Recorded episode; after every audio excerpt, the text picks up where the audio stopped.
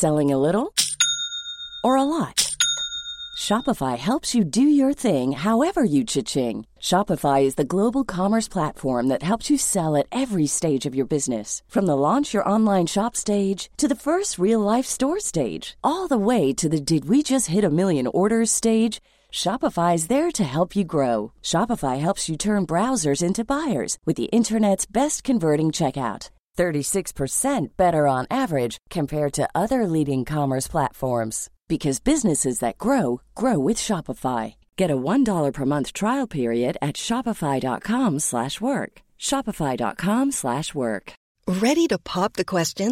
The jewelers at BlueNile.com have got sparkle down to a science with beautiful lab-grown diamonds worthy of your most brilliant moments. Their lab-grown diamonds are independently graded and guaranteed identical to natural diamonds, and they're ready to ship to your door. Go to Bluenile.com and use promo code LISTEN to get $50 off your purchase of $500 or more. That's code LISTEN at Bluenile.com for $50 off. Bluenile.com code LISTEN.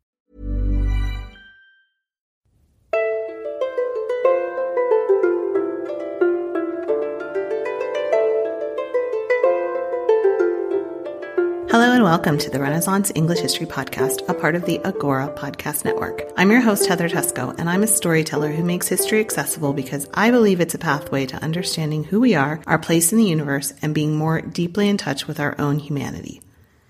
This is episode 123 on Hans Holbein and his art. I still want to remind you about TudorCon, which is coming up in about four and a half months, five months, October 2019, the world's first ever TudorCon. We're going to gather at a newly restored winery adjacent to the Pennsylvania Renaissance Fair in Manheim, Pennsylvania. And we're going to have three days of merriment, learning, feasting, and entertainment. The weekend is going to kick off on Friday, the 18th, with a welcoming party with refreshments, period entertainment, dancing, and games. Costumes are definitely encouraged. On Saturday, we're going to have a full day of learning from some of the leading speakers. You can see the list of speakers as it's getting finalized now on the website. On Sunday morning, we're going to reconvene for a morning of talks, followed by a medieval feast on the feasting grounds of the Renaissance Fair with private entertainment and then time to spend at the fair before calling it a weekend. So we're going to meet lots of new friends, other people who are Tudor history enthusiasts just like us. We're going to learn together. We're going to meet people from all over the country and even the world and have this wonderful weekend of new friendships and social learning and bonding over our shared love of Tudor history. And we're also going to meet some of our favorite bloggers and authors and podcasters. You can see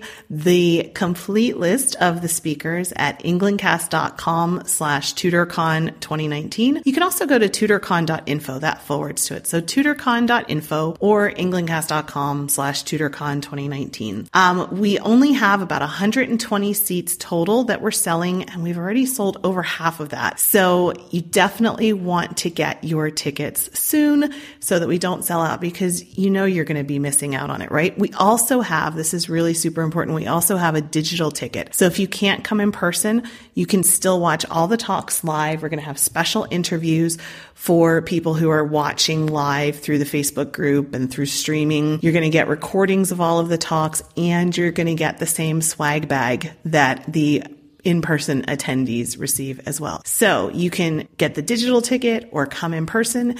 Either way, tudorcon.info for all of the details. Okay, so now let's talk about art.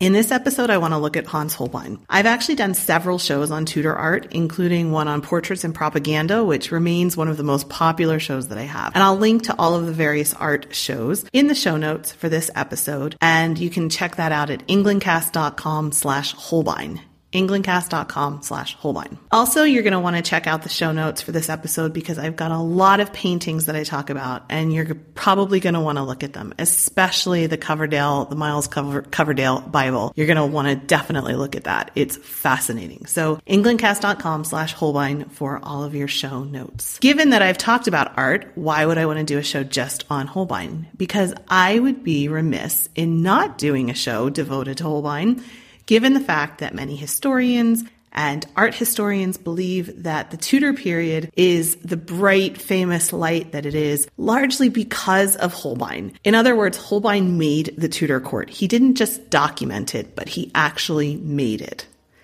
So, who was Hans Holbein? Well, first of all, he was Hans Holbein the Younger, which meant that there was a senior, and that would, of course, be his father. Hans Holbein the Younger was born in Augsburg in 1497. He had a brother, Ambrosius, and together these two boys learned craftsmanship and artistry from their father. Augsburg was part of the Holy Roman Empire at the time.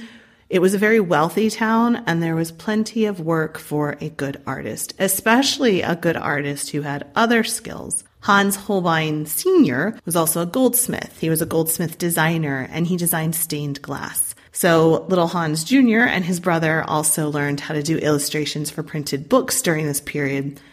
And that just goes to show how important the medium of the printing press and of printed materials in general was going to become. This is right at the period where the printing press is starting to really take off, and the Holbein rec- family recognized that as a source of potential income. So from here on out in our story, I'm just going to call him Hans Holbein because he leaves his father and he moves to Basel with his brother. Basel was a hub of the printing world at this time, which shows again that the brothers Holbein may have wanted to pursue a career in illustration illustrating books. Here in Basel, they designed prints, they painted outdoor murals, and also designed stained glass. One of Holbein's most famous pieces from this period was a series of woodcut prints called The Dance of Death, where you see death which is a skeleton, escorting people from the state of the living onto the next phase. There are some kind of cheeky references. For example, death leads a rich merchant off. He actually takes the man's money first and then comes back for the man. Holbein also painted religious icons while in Basel, and it was in Basel where he was introduced to Erasmus, and it was Erasmus who paved the way for him to come to England. Sometime around 1519, his brother Ambrosius died, and Hans Holbein was on his own.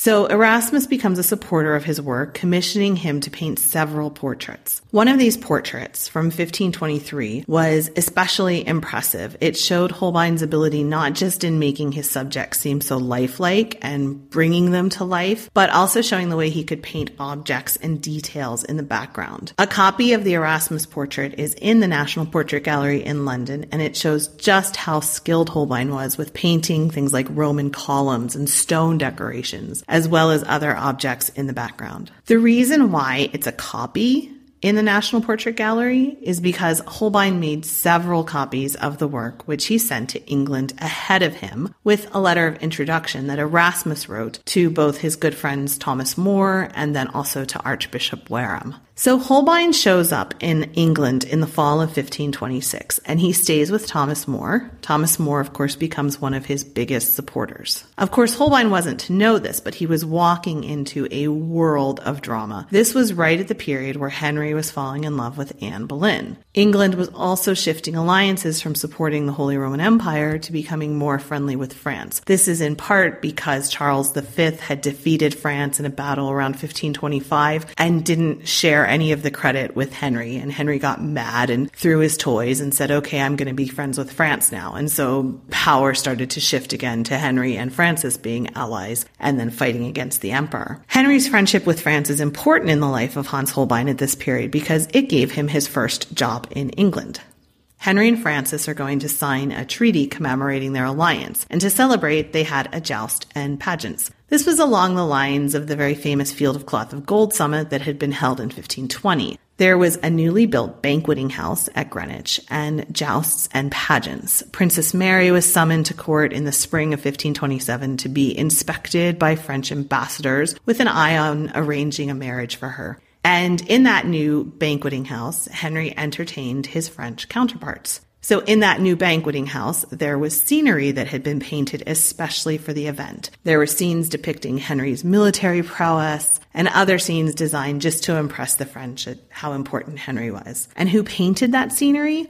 Well, Thomas More's brother-in-law was one of the artists who painted it, but also Hans Holbein was one of the artists who painted it. Sadly, the scenery was only temporary. It was torn down after the event, so we have nothing left of Holbein's first English work. But the person who was the master of the revels and of the pageants and jousts who was coordinating all of this was Henry Guildford.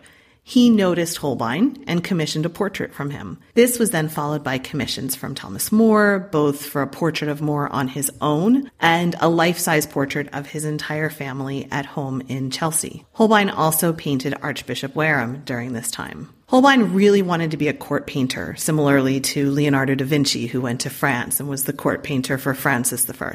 Thomas More was worried that there might not be enough work for Holbein in England. He wrote a letter to Erasmus saying that Holbein was a wonderful painter, but he was afraid that he wouldn't much like England, given that there really wasn't much portraiture being done at the time. Art in England during this period centered around tapestries and decorative arts, but not so much portraiture. Though some historians speculate that this is simply down to the fact that England didn't have a good portraitist at this period, so it wasn't necessarily that they didn't like it, it's just they didn't have the opportunity to like it. Either way, Holbein went back to Basel. He had to handle some of his citizenship forms. He had to go back every two years to keep his citizenship in Basel going. And it was during this time when he began to see the effects of the Reformation more directly. He likely learned a lesson here that he had to become adaptable if he wanted to become a successful artist. The religious images and iconography that he had painted a decade before were being torn down and destroyed by Lutherans.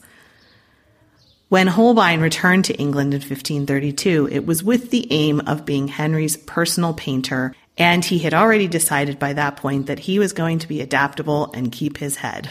It was important to make that decision because right around then, his patron, Thomas More, was struggling with Henry's impending divorce and his decree that he was the head of the church in England. So Holbein, losing his patron, began to cultivate a relationship with Thomas Cromwell and the Boleyn family. We have the very famous portrait that he painted of Thomas Cromwell showing us just how that relationship went. We also have one of the most controversial drawings of Anne Boleyn. It's a hand sketch drawing of Anne in a nightgown, and it's not at all flattering. In fact, it shows a double chin, and her nose is really quite crooked. Some people say that there's no way that this could actually be Anne. She looks older than her years and it's just really not flattering. But most art historians agree that it is Anne, and it demonstrates just how close Holbein was with the Boleyn family that he would be allowed to make such a drawing, which was likely for Henry's eyes alone. Holbein also did more public design work for Anne, including tableware and designs for pageants for her coronation. But it's his portraits of Henry during the mid 1530s that really made his name and are the lens through which we view Tudor history today. Henry used his portraits to send them abroad to diplomats and as gifts to other monarchs and as a statement about his power back home. Having someone who could paint those portraits in a way that showed him in the best and strongest light was really attractive to him. So the most famous of these portraits would be the Whitehall Palace mural. It doesn't exist any longer. It was destroyed in a fire, but there are smaller copies of it, so we know what it looked like. It was four life-size figures. It was in the Privy Chamber and it included a life size portrait of Henry VIII facing fully frontwards, looking right at you. In the episode I did a few years ago on portraits and propaganda, I talked a lot about this portrait and the statement that Henry was making by looking straight at the viewer. It just wasn't done at this time. Portraits were done from the side, and ambassadors commented on how unseemly it was. And normal people trembled when they saw it. It was so lifelike. Completing the painting were Henry's parents, Henry VII and Elizabeth of York, and Henry's third wife, Jane, whose role when this painting was made in 1537 was especially important given that she would give birth and die giving birth to the future heir. So in the painting, they're all standing around a stone column that bears an inscription that reflects Henry's new view of himself as a sovereign ruler and the way he grew to see himself, and also his role as the head of the church in England. The inscription talked about how Henry's father had established the dynasty through his victory in the Wars of the Roses, and how Henry himself then got rid of his evil counselors and sent the Pope packing back to Rome, bringing the true religion to England. It was his idea that Henry was bringing the true religion to England that he wanted to really play up. And we see this as well as in the front title page of the Coverdale Bible. In this Bible, which was the first English Bible to be brought to England with the king's approval, published in 1535, we see a cover image by Holbein. So there are about 80 copies or so of the Coverdale Bible left. So we have a really good sense of this image and what Henry was trying to say which was that he was the supreme head of the church. He was given that right by God himself, and he was the one who could bestow the word of God on his own country. So the image shows Henry sitting directly underneath God himself. Thomas Cromwell is standing behind the bishops, the next level down, kind of pushing them forward to receive the word of God directly from Henry. They then pass it down through the ranks of parish priests and parish churches to the regular people on the street who are just thrilled and grateful and yelling out, Vivat Rex! Long live the king. And it's interesting that those speech bubbles say Vivat Rex, like long live the king on the front of a Bible, right? It's not something that to our modern ears seems like something that we would see. But for Henry, he was really showing this message that he was the one in charge of putting out the word of God. But of course, it's the portraits of other individuals that made Holbein so famous. Henry VIII also had another painter, Lucas Hornbout, who specialized in miniatures. Holbein also did paint miniatures. One of Anne of Cleves was designed for Henry to carry around as he awaited the arrival of his new bride. And another of Solomon and Sheba shows Henry VIII as Solomon receiving homage from the Queen of Sheba. Holbein painted commercially doing miniatures of people outside the court, including merchants and others who were just visiting London or the court on business. He traveled widely for Henry, especially when Henry was searching for his fourth wife. It's his painting of Christina of Denmark, the 16 year old widowed Duchess of Milan, that captivated Henry so much so that even after she rejected him, famously saying that if she had two heads, she'd be happy to give one to Henry, he still kept the portrait. But the painting that caused the most drama, of course, was Anne of Cleves. No one at the time thought that Holbein had misrepresented Anne. It's important to know that even Henry didn't punish Holbein, which one might assume that he would have if the painting had been really off, the same way Cromwell was punished. But other portraits of Anne done from the side do show a much more crooked nose and features that you just don't see when you look at her from the front, the way Holbein painted her in both the main portrait and the miniature. So most art historians now agree that the portrait of Anne was much more flattering because it was done from the front and that that captivated Henry. But Anne did look like that when you looked at her from the front. It's just that you don't just look at someone from the front when you live with them. Another very famous work of Holbein's is The Ambassadors, which is perhaps the most famous because of the strange skull that Holbein painted in the bottom. It looks just like a streak of white paint when you look at it from the front, but when you go around the side and look up from the corner, it's clearly a skull. Portraits at this time tended to have objects in that showed the mortality of the person sitting there. It was a reminder that the painting might last for a long time, but the flesh itself would decay. The ambassadors, which is actually of the French ambassador and also an unconsecrated French bishop, is filled with symbolism, including showing the bishop next to a Lutheran hymn book and globes highlighting French possessions. More than any other portraitist, Holbein wanted to give background information and context on the people that he painted, and you really see that in the ambassadors like in no other work work, and that's partially why it's so famous. So, of course, soon after the Anne of Cleves debacle, Hans Holbein wasn't really alive that much longer. He died in 1543 in a plague epidemic in London. So, how was he remembered even after he died? His paintings continued to be popular, but interestingly, it wasn't always clear that people understood the importance of the person who painted them. Portraitists who followed Holbein didn't immediately adopt his style. If you look at the lifelessness of many Elizabethan portraits, you'll see that. And when Archbishop Matthew Parker had a painting of Archbishop Warham, he said that he really loved the painting and it was done by an unknown painter in the Netherlands. So less than 50 years after this painting by Hans Holbein had been done, the artist had largely been forgotten. Still, of course, today he is recognized as the leading portraitist of his time and someone who raised art at the English court up and even created what we know of the Tudor court. So if you want to dig deeper into the life of Hans Holbein, there's a video. If you have Amazon Prime, it's free included in your Prime video. It's called Holbein, Eyes of the Tudor Court. And there are some really good books that look at his life and his masterpieces in the context of his life. So I've got links to all of that as well as some other sources and articles that I used on the website at englandcast.com slash Holbein. And definitely check it out if for no other reason than to look at the Coverdale Bible frontispiece. It's amazing. So you can get in touch with me through the listener support line at 8016-TEYSKO or through Twitter at Teysko or facebook.com slash englandcast. Let me know if you have any questions or if you have any show ideas. I love hearing from people. And remember, you can get your TudorCon tickets at tudorcon.info. And I cannot wait to party with you like it's 1509.